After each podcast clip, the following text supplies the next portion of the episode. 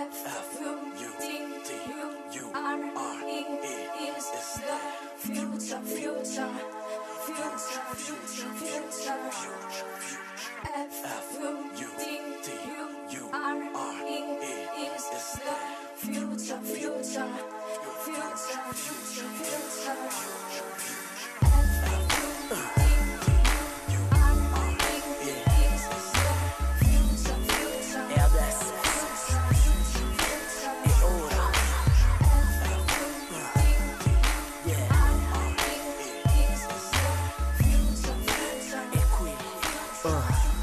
Future è qui, siamo arrivati all'ultima puntata di questa stagione. Io non sono per niente contenta, però sono contenta di un ospite abbastanza speciale che abbiamo oggi eh, in studio. In regia con me ho Enrico Buongiorno a tutti.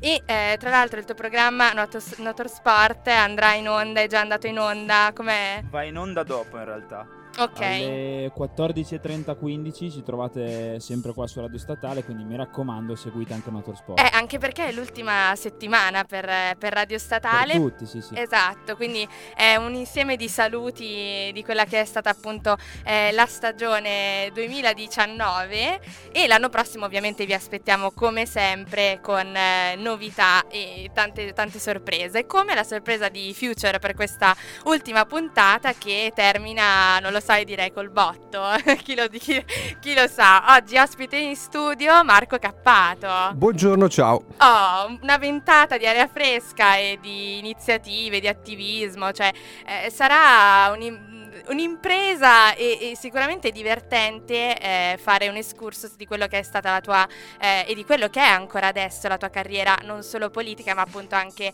eh, attiva e appunto come, come attivista e partiremo proprio eh, dall'inizio. Quindi io comincerei già a chiederti, vabbè, si trova di tutto e di più ovviamente sulla tua, sulla tua vita, sei della classe 1971, laureato in economia, tesoriere dell'associazione Luca Coscioni, promotore del congresso mondiale per la libertà di ricerca e della campagna Eutanasia Legale. Quindi ne parleremo durante, durante la tua puntata.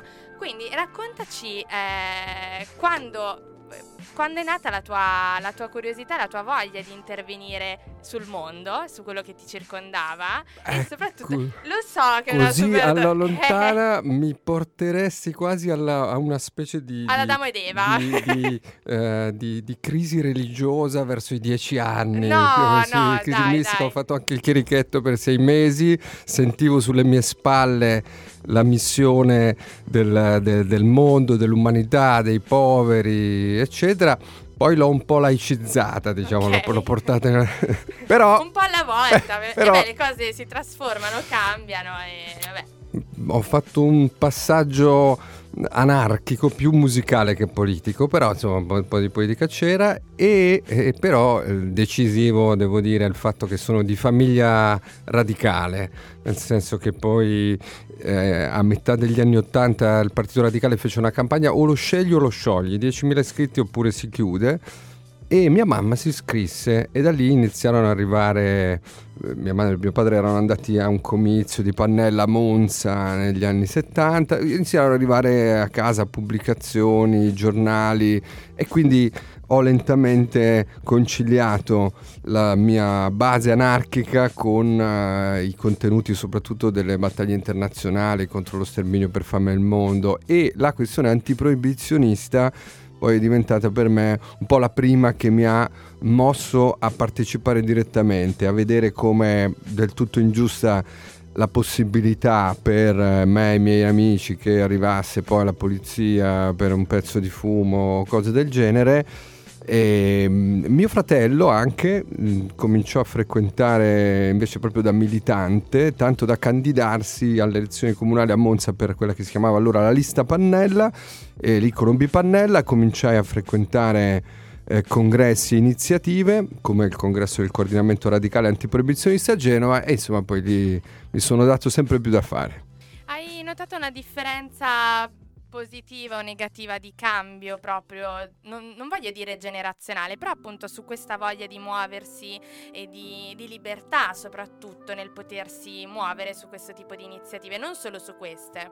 Cioè se tu potessi riuscire a fare diciamo un, paragone. Ma c'era molta più partitica, cioè c'erano molto la politica era molto più dei partiti. Io mh, sono, ho partecipato, ma da spettatore, un po' ovviamente anche condividendo gli obiettivi alla manifestazione che c'è stata a Milano Fridays for Future qualche settimana fa e intanto era impressionante che c'era veramente tantissima gente ed era tutto sull'obiettivo fuori dalla quando andavamo eh, noi alle manifestazioni eh, gli slogan erano contro il governo, eh, su un partito, su un altro. Mm, allora, mm, non dico che sia positivo o negativo di per sé, perché io sono sempre stato militante di partito per eh, ormai un quarto di secolo. Eh, di negativo c'è che non si crede più nella possibilità attraverso le istituzioni magari di realizzare dei cambiamenti, di positivo c'è che si guarda di più al concreto degli obiettivi, più che all'appartenenza ideologica. Naturalmente questa è anche un po' una generalizzazione perché c'è anche oggi, penso, poi non, non credo di conoscere così bene il mondo giovanile, ma anche, eh, ci sono anche riferimenti ideologici forti, però ai miei tempi erano quasi esclusivi rispetto all'attenzione ai singoli temi. Ok, beh, quindi tu ci, cre- cioè, ci credevi e ci credi ancora, cioè quello che ti muoveva era il credere che si potesse cambiare effettivamente qualcosa e- ed era la giusta causa. Penso che modo. questo sia addirittura un fatto intimo, cioè quando ci troviamo, quando ci troviamo a nostro agio con quello che ci succede intorno, eh, beh, questa è politica, no? se siamo infastiditi da un'ingiustizia, da una discriminazione, o anche da- da- da- dal fatto che tengono sporco il giardino sotto casa nostra, o che il professore è un arrogante, o invece sono arroganti i miei compagni di classe perché organizzano le cose in modo mafioso, ci possono tanti- essere tanti motivi che sono, alla fine sono politica o le questioni più intime dalla libertà sessuale, l'aborto, le droghe, eh, l'ambiente mh, e il- i temi che riguardano il nostro futuro. Se noi parliamo di, di privacy, di internet, di intelligenza artificiale, di Facebook,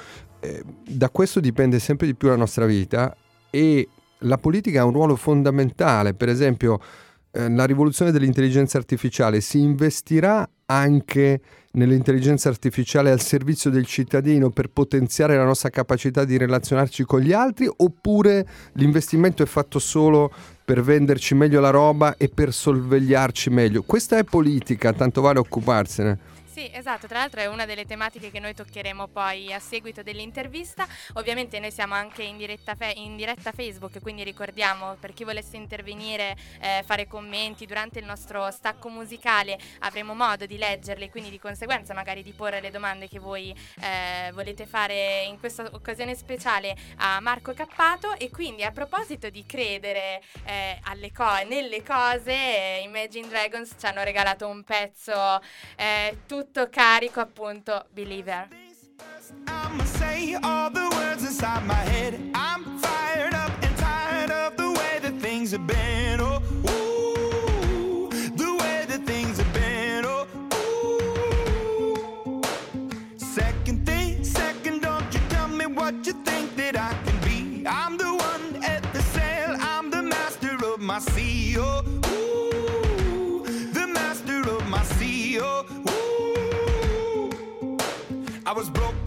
A young age, taking my soak into the masses, writing my poems for the few that look at me, took to me, shook at me, feeling me, singing from heartache, from the pain, taking my message from the veins, speaking my lesson from the brain, seeing the beauty through the. Hey, you me up, you me believer, believer.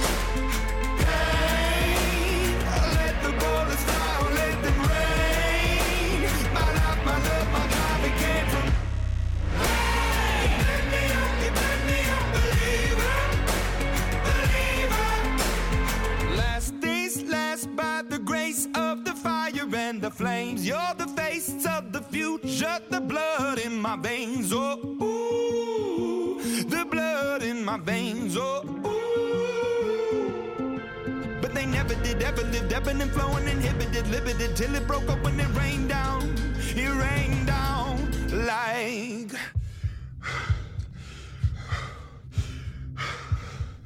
I want to stop. We can't.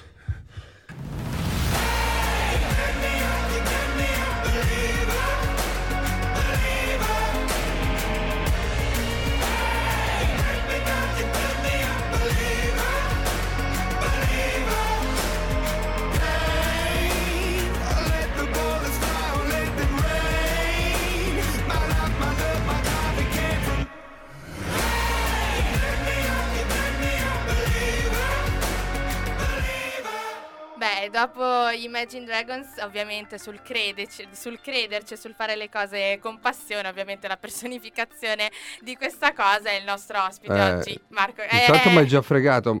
Sì, Marco Campazzo sono io, buongiorno a tutti. E fregato mi hai fregato perché sto già perdendo il pubblico anticlericale con questa cosa del chierichetto che ti ho detto. io, eh, però. lo so, però tu mi stai facendo dire cose.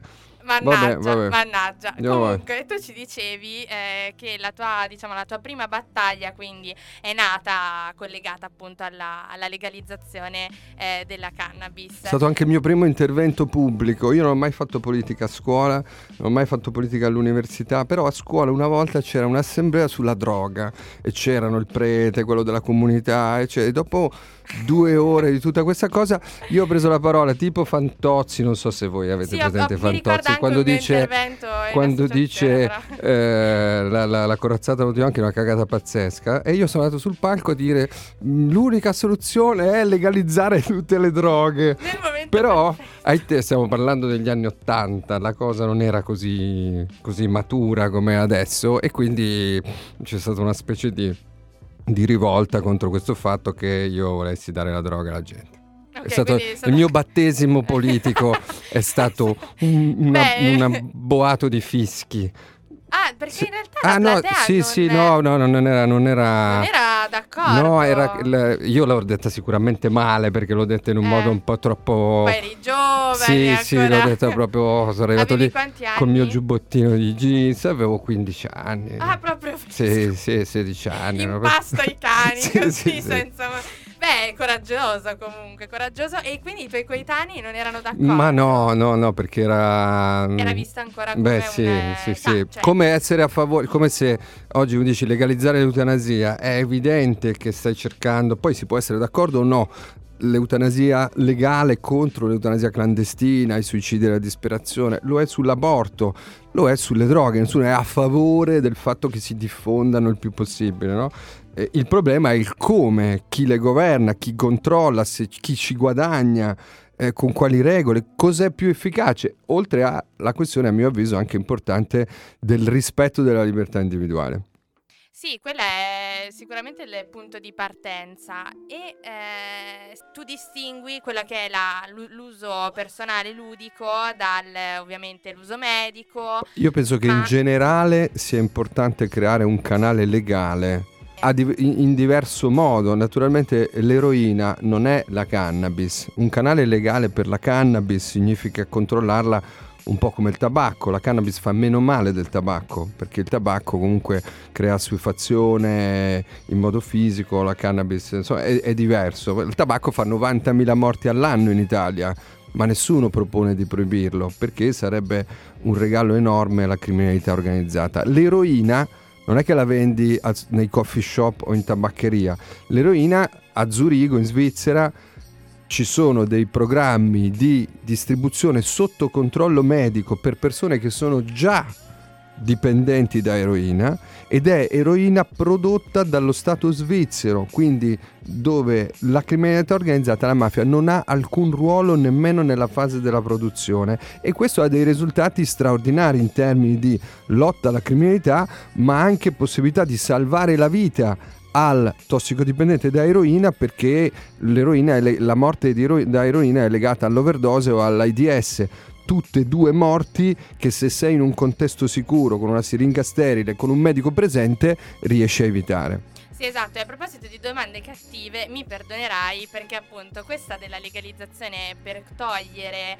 eh, mano e potere, diciamo, alla criminalità organizzata, in realtà ni, nel senso io per esempio eh, avevo visto un, un video di Paolo Borsellino dove dichiarava che appunto in realtà la legalizzazione di, di droghe non toglie poi così tanto potere al- alla parte della criminalità organizzata, quindi forse bisognerebbe puntare, che secondo me è la cosa più importante, sul fattore salute, non che la, criminali- la criminalità organizzata non sia importante, ma credo che Ma sia un guarda, problema Mm, molto, molto complicato soprattutto nel nostro contesto. Allora, no, il ragionamento di solito è, ah beh, ma poi la mafia troverebbe altro. Eh, però allora fagli trovare altro, nel senso che che il traffico di droga sia la principale risorsa della criminalità organizzata è un fatto oggettivo. E mm, mm, lo dicono... dicono allora fact checking Eh, io esatto. chiamo gli utenti Facebook al fact checking anche perché per esempio tutte le guerriglie terroristiche al mondo da- da- dalla crescita dei talebani alle FARC eh, in Colombia Ah, tu stai andando oltre, cioè, No, io- oltre Il, il panorama italiano. No, quindi- certo, certo, a Eh, livello, a livello mondiale il traffico di droghe è... no, io parlavo a livello italiano Eh, sulla criminalità eh, organizzata. In Italia siamo un paese di transito ovviamente, non di produzione se non fosse che mh, diciamo per la cannabis in Calabria o insomma eh, poco altro. Però anche il, tra- anche il transito, cioè l'andrangheta fa il transito della cocaina verso il nord Europa, quindi sicuramente se, lo- se la- se lo fanno vuol dire che ci guadagnano, se non potessero più guadagnarci certo. sarebbe un danno, poi l'entità di questo danno sarebbe da calcolare, io ci credo anche da un punto di vista di salute e devo dire anche di libertà individuale, perché mh, se io sto a casa mia, ovviamente non mi metto la guida, ovviamente non, e consumo delle sostanze stupefacenti, che siano l'alcol, che sia la cannabis o che sia l'LSD, eh, Insomma, tu vuoi il libero arbitrio puro, No, vero? io dico che eh, la libertà individuale debba poter essere esercitata con i controlli che sono di garanzia, di sicurezza, di sanità, ma non con il carabiniere e il Mm. giudice che decidono se io quali droghe vanno bene e quali droghe non vanno bene. Ovviamente Ok, a patto di non fare nulla ad altri. certo, che è la Ma questo riguarda anche l'alcol. Se, se ti eh. ubriachi e ti metti in macchina e uccidi una persona, se tu ti sei eh, fatto una bottiglia di whisky o 10 canne, mh, eh, è sempre, un, sempre un atto criminale è quello di ammazzare uno tirandolo sotto la macchina. Beh, comunque visione positiva sull'essere umano, perché comunque si dà, c'è l'idea che appunto ciascuno, una, una volta ottenuta, diciamo, maggiore libertà, E invece no, mi piace Come no? contraddirti. Non è tanto... eh, ormai i neuroscienziati ti- ci dicono che noi non siamo liberi. O siamo molto meno di quanto crediamo. Noi siamo intrappolati dalle nostre tare mentali, per cui alla fine decidiamo sulla base di- degli input esterni molto di più di quello che crediamo. A maggior ragione abbiamo bisogno di che cosa? Di informazione, di conoscenza.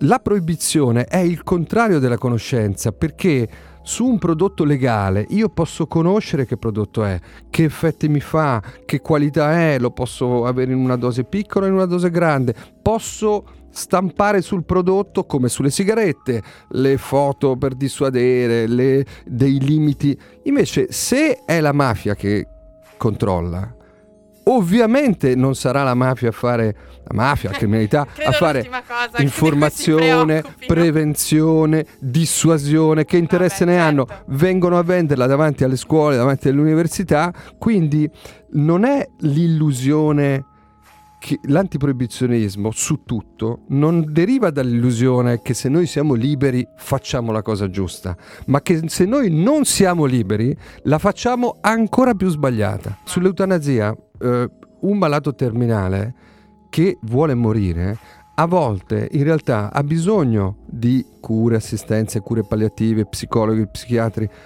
Eh, ma allora la risposta qual è? Minacciare da 5 a 12 anni di carcere, come è il processo che sto subendo io, i parenti che eventualmente ti aiutano? Eh, a quel punto quella persona si troverà ancora più isolata. Quindi legalizzare serve per aiutare le persone, eventualmente anche a non prendere quella scelta, aiutare una donna che ha deciso di abortire, a capire che ci sono soluzioni alternative, che forse ce la può fare, ma se tu la tratti come una criminale, che possibilità hai di convincerla o di parlarle No, o, o di spiegarle che può fare delle cose diverse? Sì, assolutamente. E a questo proposito, lo- il tuo ultimo libro, eh, ricordaci il titolo. Credere, disobbedire e combattere. Rizzoli, sì, ormai un anno e mezzo fa, credo, sì. Quello di, di- cui ti sei occupato a proposito appunto di questa tematica che è un bel, un bel casino, un bel casino come la prossima canzone di Ed Sheeran. Oh, I'm a mess right now, inside out. Searching for a sweet surrender, but this is not the end. I can't work it out. How? Going through the motions, going through us. Though I've known it for the longest time, and all of my hopes, all of my words are all overwritten on the signs when you're on my road, walking me home, home, home, home, home. See the flame inside my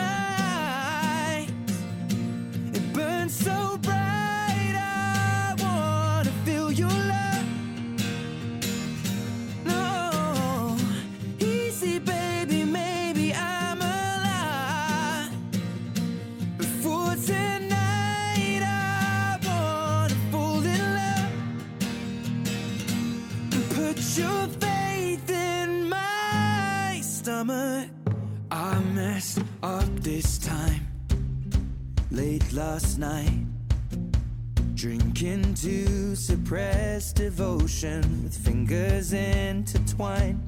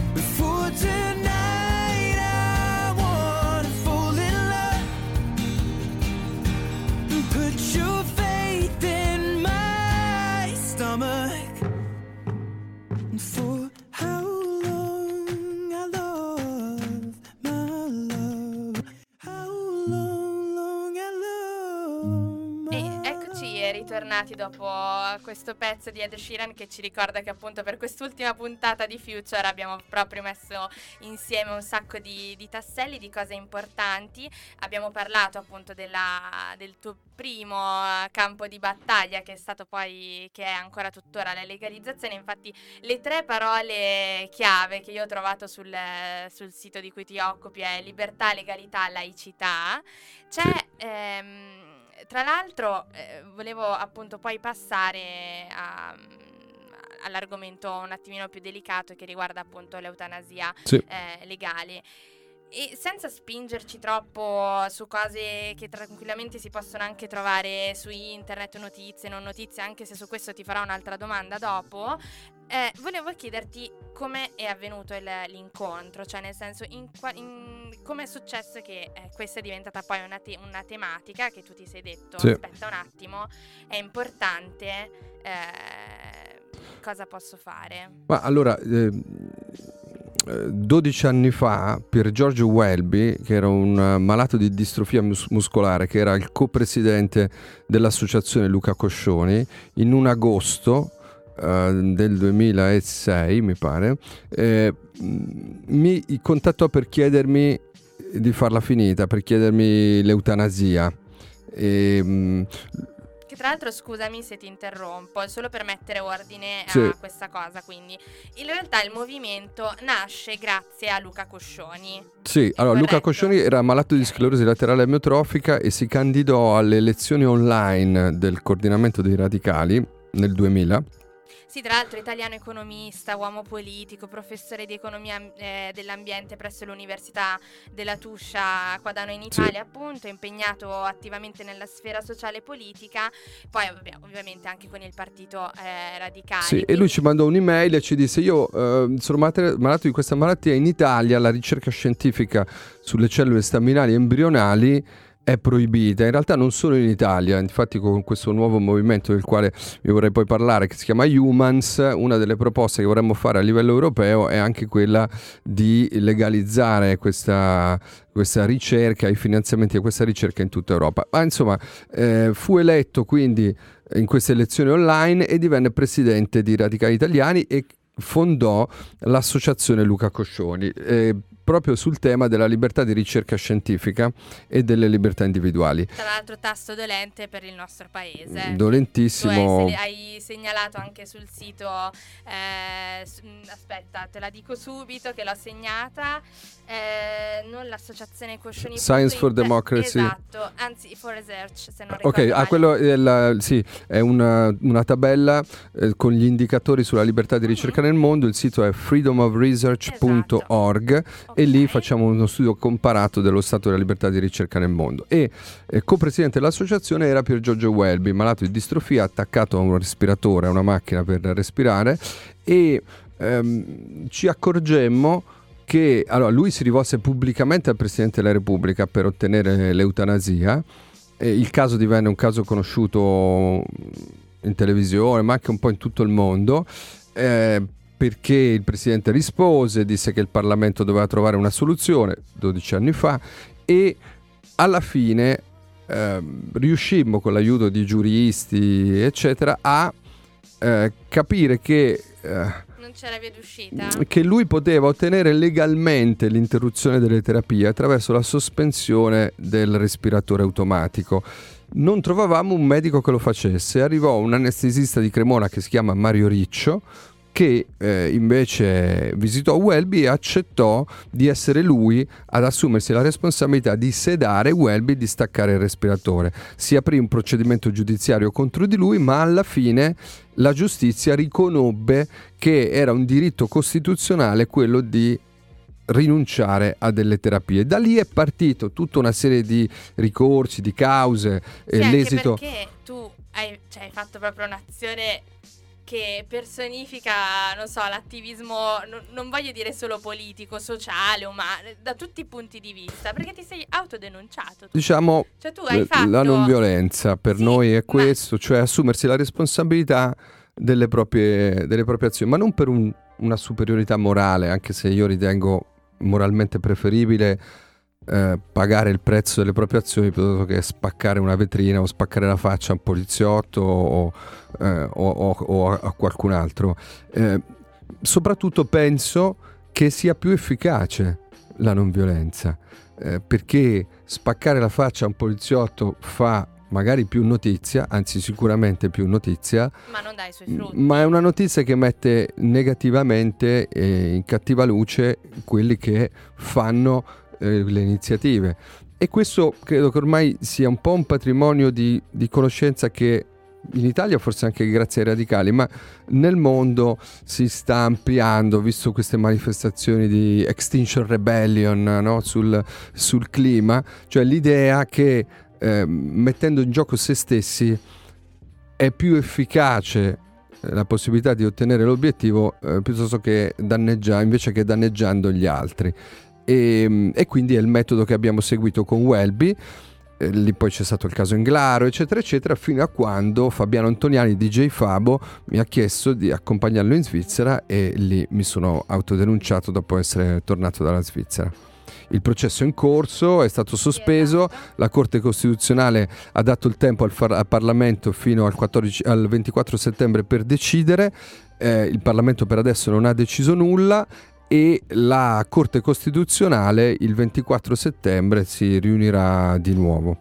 Poi comunque io leggevo che appunto tu offri anche informazioni, in alcuni casi anche assistenza logistica e finanziaria alle persone che vogliono ottenere eh, l'eutanasia. Esatto. Per tutto questo è possibile trovarlo sul sito dell'associazione di Luca Cuscioni o... Allora, il sito associazionelucacoscioni.it è dove trovate tutte queste battaglie sulla libertà di ricerca, sull'eutanasia, sulle droghe e quant'altro. Se invece eh, il sito specifico dove raccolgo le richieste di aiuto ehm, si chiama SOS soseutanasia.it però adesso devo controllare Beh, comunque su internet Sì. è veramente facilissimo trovare di tutto e di più perché appunto io per esempio ho ammirato tantissimo la trasparenza con la quale voi sul sito anche avete appunto affrontato la tematica del, del processo spiegando veramente per filo e per segno quando si è aperto il processo, che cosa è successo, eh, che cos'è il suicidio assistito, qual è l'obiettivo appunto della Certo. tua disobbedienza civile.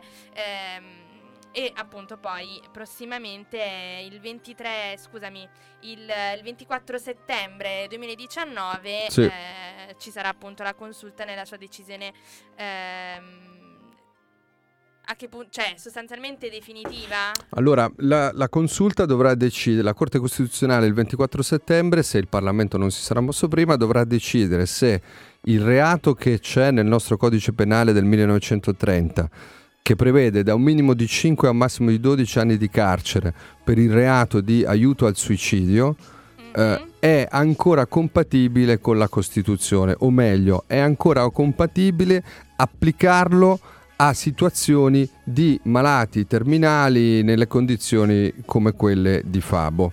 Eh, perché un conto, a mio avviso, ma credo che l'orientamento della Corte nell'ordinanza dell'anno scorso andasse un po' in questa direzione, un conto è manipolare una persona, magari perfettamente sana, inducendola ad ammazzarsi. Un altro conto è rispettare la ferma volontà consapevole e cosciente di una persona malata da una malattia irreversibile e in una condizione di sofferenza insopportabile, aiutare a, aiutarla a morire in condizioni di sicurezza invece che buttandosi da- da- dalla finestra o sotto la metropolitana. Credo che sia necessario fare la distinzione tra queste situazioni, credo che sia un dovere rispettare la volontà di un malato che in quelle condizioni di sofferenza decide a un certo punto di non farcela più a sopportare quel tipo di vita, naturalmente dopo averlo aiutato al massimo come assistenza anche psicologica eccetera, la Corte Costituzionale dovrà decidere se quel reato del 1930 si dovrà considerare sempre e comunque ancora in vigore. Ok, piccolo spazio musicale e poi ritorniamo con questa intervista.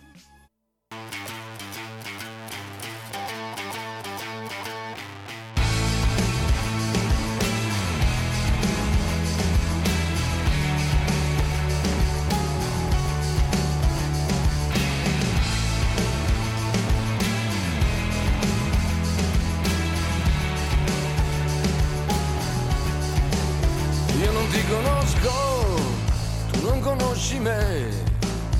Hai mai conosciuto qualche d'uno per davvero?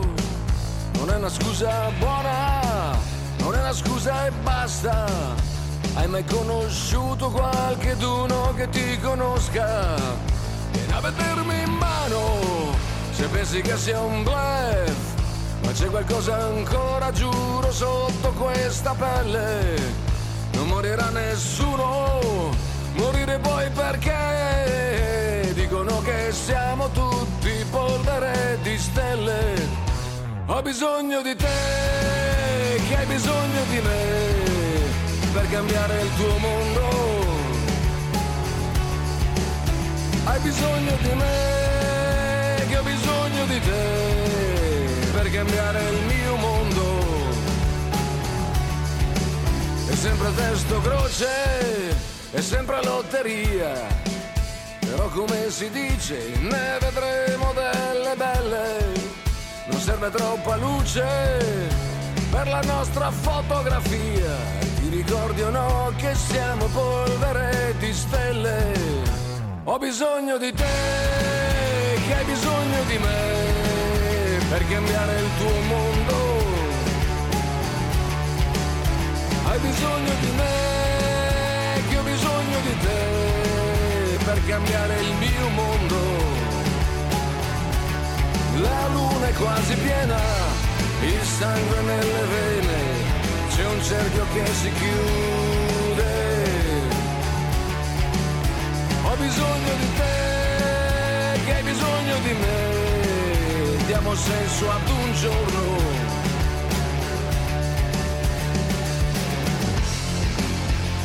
Coi tuoi trucchi senza inganni, poi le cose come stanno, eccoti, eccomi, eccoci.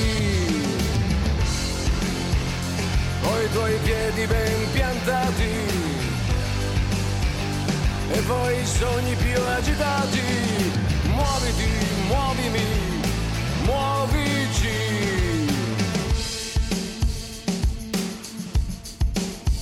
Ho bisogno di te, che hai bisogno di me per cambiare il tuo mondo. Hai bisogno di me, che ho bisogno di te per cambiare il mio mondo. La luna è quasi piena, il sangue nelle vene, c'è un cerchio che si chiude. Bisogno di te, che hai bisogno di me, diamo senso ad un giorno.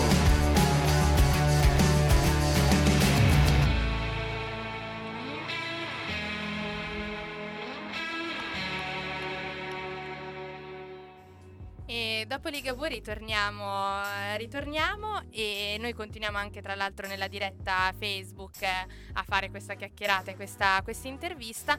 Quindi, dato che le cose di cui tu ti occupi sono veramente tante, io volevo dare, fare proprio l'elenco, la lista della spesa sui siti eh, sul quale noi possiamo trovare di tutto e di più, perché sono svariati. Ovvero, Ok. quello che riguarda la tua attività, eh, diciamo, politica, cioè facci tu la tua, la, la Ok, tua allora associazionelucacoscioni.it è eh, quello che riguarda tutte queste battaglie sui fronti delle libertà civili e dei diritti individuali. Poi ci sono tutti i siti radicali, nel- è un'articolazione molto complessa, c'è partitoradicale.it, radicali.it e anche le articolazioni più lo- loc- locali come i radicali Milano per esempio. Ehm, poi quello che ho eh, abbiamo con, eh, con altre persone, amici, creato da qualche settimana, che è una cosa interessante della quale vi volevo parlare, è il progetto Humans, scritto Humans. Ah, proprio tu sei entrato diretto così, eh. Certo. Eh. Tu mi hai chiesto i siti Sì, e io te li sto dicendo. sì, il volevo- sito di progetto Humans si chiama al cuore della politica.net Esatto, sì. e ha una diversità rispetto agli altri siti perché questo non è il sito di una organizzazione che ti spiega quello che fa, le iniziative che fa, eccetera. È un sito di partecipazione, cioè dove le persone possono arrivare a registrarsi, arrivare con le loro idee, le loro proposte. L'obiettivo, ma ci metteremo un po' di tempo, è creare un vero e proprio movimento paneuropeo. Cioè oggi uno dei limiti della politica, dei partiti, è che i partiti sono tutti nazionali e alla fine la politica rimane chiusa nei confini nazionali perché le elezioni sono nazionali o locali e eh, anche le elezioni al Parlamento europeo alla fine sono sempre su base di logiche nazionali. Come si fa a affrontare la questione del riscaldamento globale a livello nazionale o delle crisi finanziarie globali o del- del- dell'immigrazione tu- o dell'intelligenza artificiale della genomica della quale parlavamo prima sono tutte questioni che o hanno anche un livello per essere affrontate, diciamo, eh, al di là dei confini nazionali, oppure la politica fallisce e da lì nasce la frustrazione, allora il nazionalismo, il populismo, eccetera. niente, Quindi, sì, la contrapposizione che conosciamo. al cuore della politica.net è questa embrione di sito dell'organizzazione Humans, scritto Humans, eh, con la quale cercheremo nel 2020 di presentare una piattaforma di proposte di iniziativa europea sui temi ecologici e sociali da affrontare non candidandosi per farsi eleggere da qualche parte, ma attraverso il metodo dell'azione diretta e dell'iniziativa popolare. Sì, esatto, anche perché leggevo appunto che è per la democrazia digitale, quindi vuol dire che chiunque, dal, dal più giovane al più anziano, se una Esatto. notte si sveglia ha un'illuminazione e dice ma aspetta, potremmo affrontare questo tema. Le cose sono ovviamente sempre più complesse perché avere un'idea non basta, poi bisogna capire come realizzarla e quindi eh, riunioni, collegamenti che stiamo facendo di solito eh, da, da remoto come si dice e stiamo soprattutto cercando di contattare attivisti in altre parti d'Europa eh, per portare avanti, quindi faremo un sito in inglese, insomma è un progetto che ha l'ambizione di arrivare a un livello eh, di, di iniziativa eh, oltre i confini nazionali. Tra l'altro una delle cose che erano venute fuori eh, delle idee parlando era la possibilità non so se avete mai pensato voi come radio statale di, eh, di collegamento tra le radio universitarie in giro per l'Europa, cioè di fare una sorta del meglio dei programmi delle radio Wow, universitarie servirebbe, vero?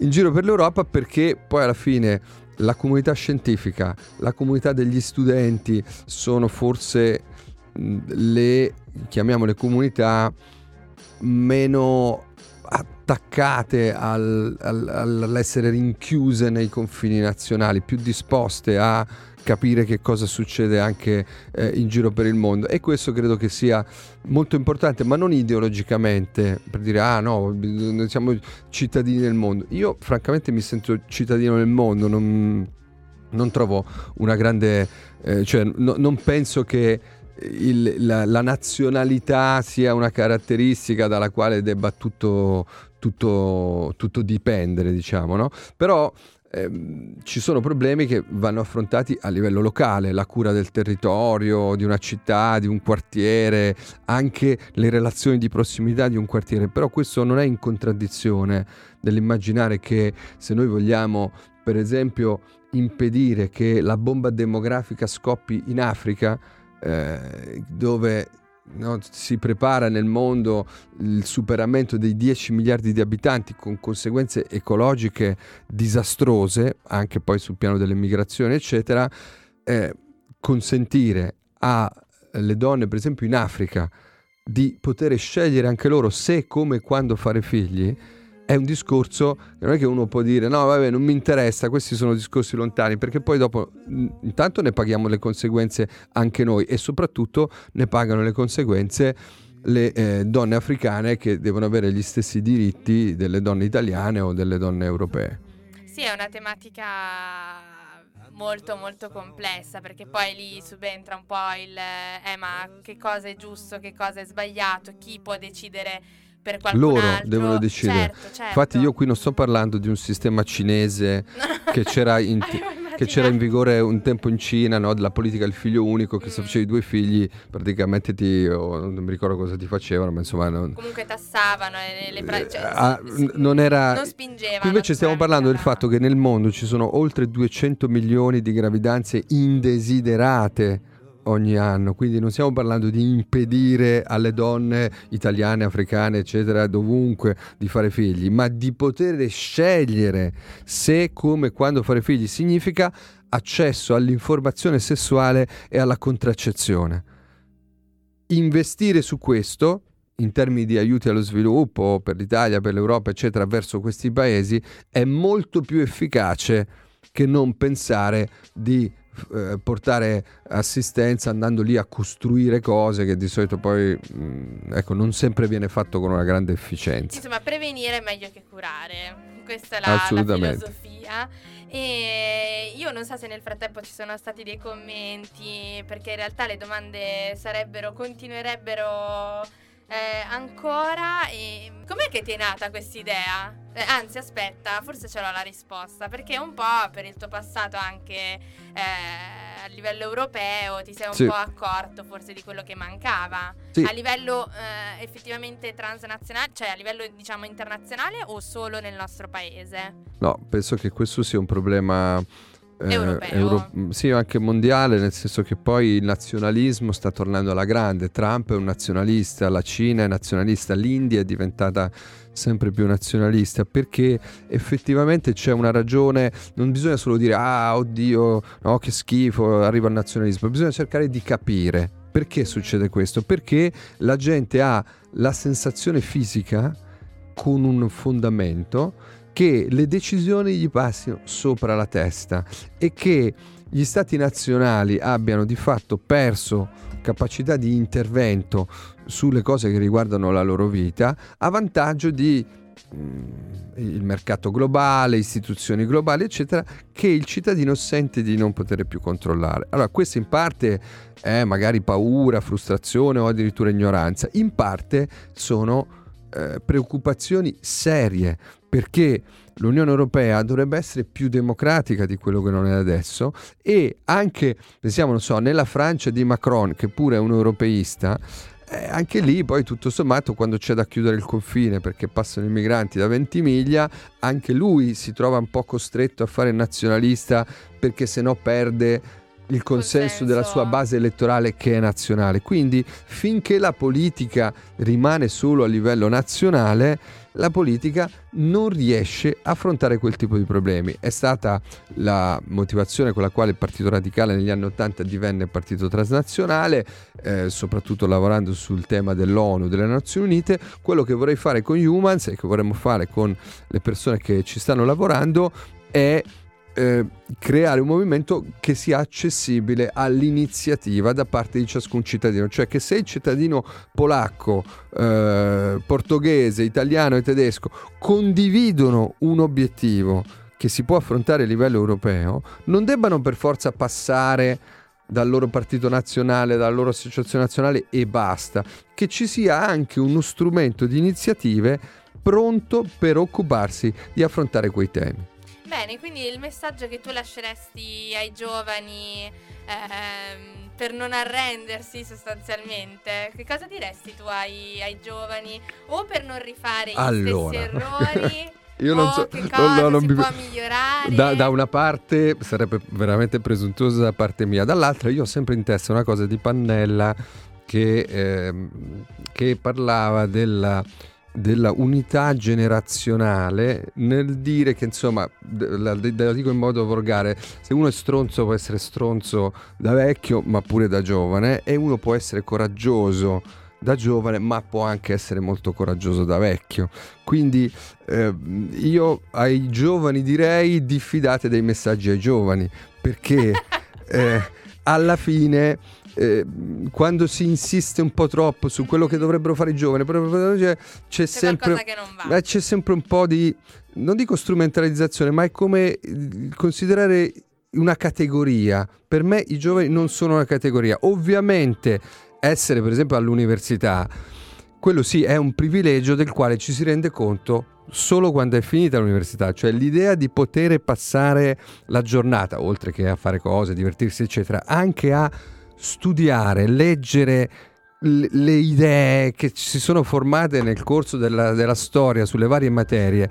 È una cosa che poi quando si ha la giornata lavorativa davanti non c'è più la possibilità di farlo e quindi questo è proprio il consiglio della nonna, eh, approfittare, Eh, ecco, addirittura tu mi scavalchi a destra, studiate, ma comunque approfittate eh, al massimo di questa, di questa occasione e eh, per quanto riguarda la politica non pensate che la politica sia solo necessariamente concorrere per prendere il potere da qualche parte, magari nel consiglio di facoltà o domani, eh, ma la, la- la politica parte da ciò che ci è di più intimo, nel, nel senso di, di speranze, di bisogni, di esigenze e parte dal da quanto ci sentiamo bene quando le cose che stanno fuori sono in sintonia con quello che proviamo dentro. Quella è politica e quindi eh, fare i rassegnati, i disillusi o quelli che se ne fottono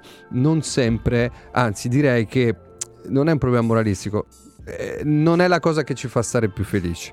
È un po' come un famoso detto buddista che diceva se pensi di essere così piccolo per fare la differenza prova a dormire in una, sta- in una stanza con una zanzara. Abbiamo iniziato dal chierichetto, E abbiamo finito col buddismo eh, e che- ci siamo giocati tutto il pubblico anticlericale. No, beh, dai, quello Eh, l'ho detto io, quindi va non bene, è responsabilità tua, mi prendo Ok. io la responsabilità di questa cosa. Ottima citazione comunque. E, eh, e quindi grazie mille Marco per averci dato questo spunto eh, rivoluzionario, di speranza, di non smettere mai di fare le cose in cui, in cui crediamo. Ehm, Grazie a te, grazie a Radio Statale, grazie, a tutti Grazie, voi. grazie mille e grazie Edoardo per essere No, sta- Enrico, Enrico veramente. Mamma mia, livello di Io mi confondo professionalità. sempre, Grazie, mi confondo no, grazie a te sempre. Claudia, grazie a te. Volevo ringraziarti sbagliando anche il nome. Non puoi ringraziarmi ricordando di seguire Notosport tra Esatto, pochissimo, tra una mezz'oretta. esatto. Eh. Tra una mezz'oretta andrà in onda il, il loro programma. Io, come sempre, faccio le mie fantastiche gaffe, ma non Ma l'ha mi fatto arrendo. apposta per fare Eh, salire l'audience. esatto. È, è scaffatissima sta ragazza, scaffatissima. E, e quindi nulla, termina così l'ultima puntata di, di Future per questa stagione. Io non ci credo ancora, vi aspetto per la, eh, per la prossima stagione, sempre su www.radiostatale.it e alla, a settembre. Buona estate, ciao.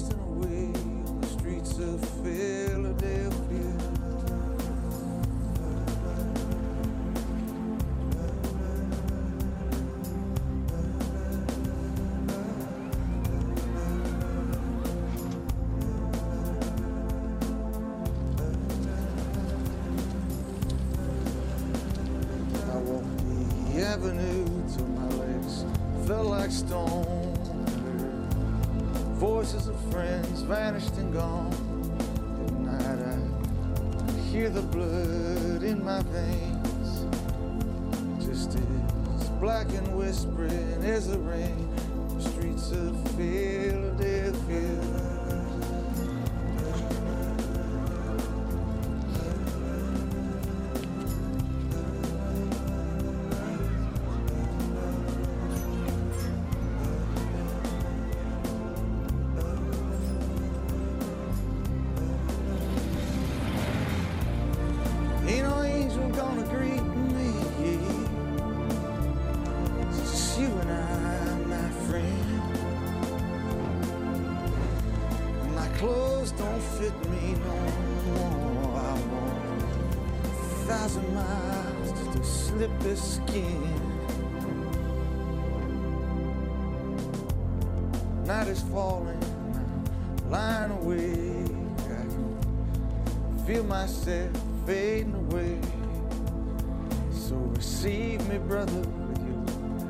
faithless kiss. We'll leave each other long.